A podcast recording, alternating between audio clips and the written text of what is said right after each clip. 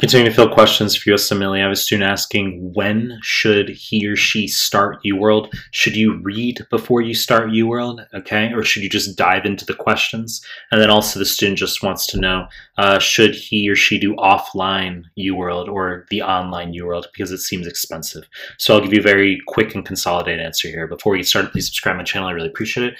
Give the video a like, really appreciate it. Find me on Instagram at mehlman underscore medical, M-E-H-L, man underscore medical, links down below.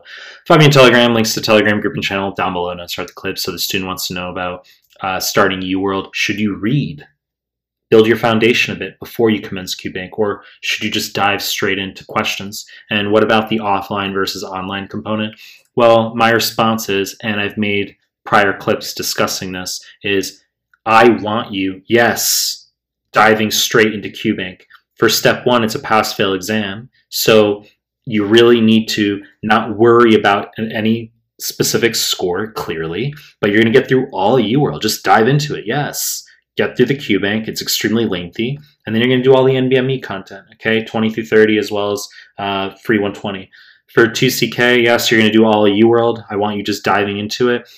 And then you're going to do all the clinical master series forms, NBME 6 through 8, free 120, a double pass the CMS forms. You do on, online NBMEs 9 through 12. And there's going to be variation depending on those of you who are studying for 2CK while you're on shelves. We're going to be doing things in a more subject-specific fashion, obs gyne, pediatrics, etc. Or those of you who are already post-grad, you can do things very linear, as I just uh, mentioned a moment ago.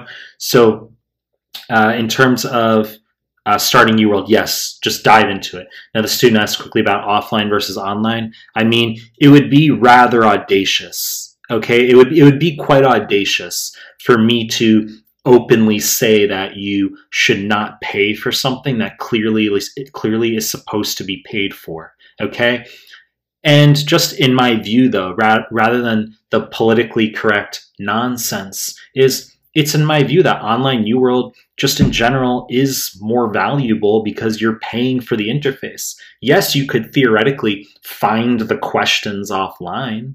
Okay, this is 2022. No one's blind to the fact that you can find information for free. But what you're paying for essentially that's expensive is you're paying for the interface. You're paying you're paying for the clarity of the interface the organization.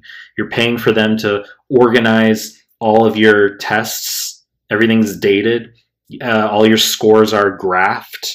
You can you can chart your progress. So once again rather fucking audacious to even opine in the slightest that you shouldn't pay for something that is supposed to be paid for. But in truth, if we cut out all the BS, you're paying for the interface. You're paying for that organization and the clarity, uh, the peace of mind of everything just well contained, uh, no confusion and chaos of trying to do it offline.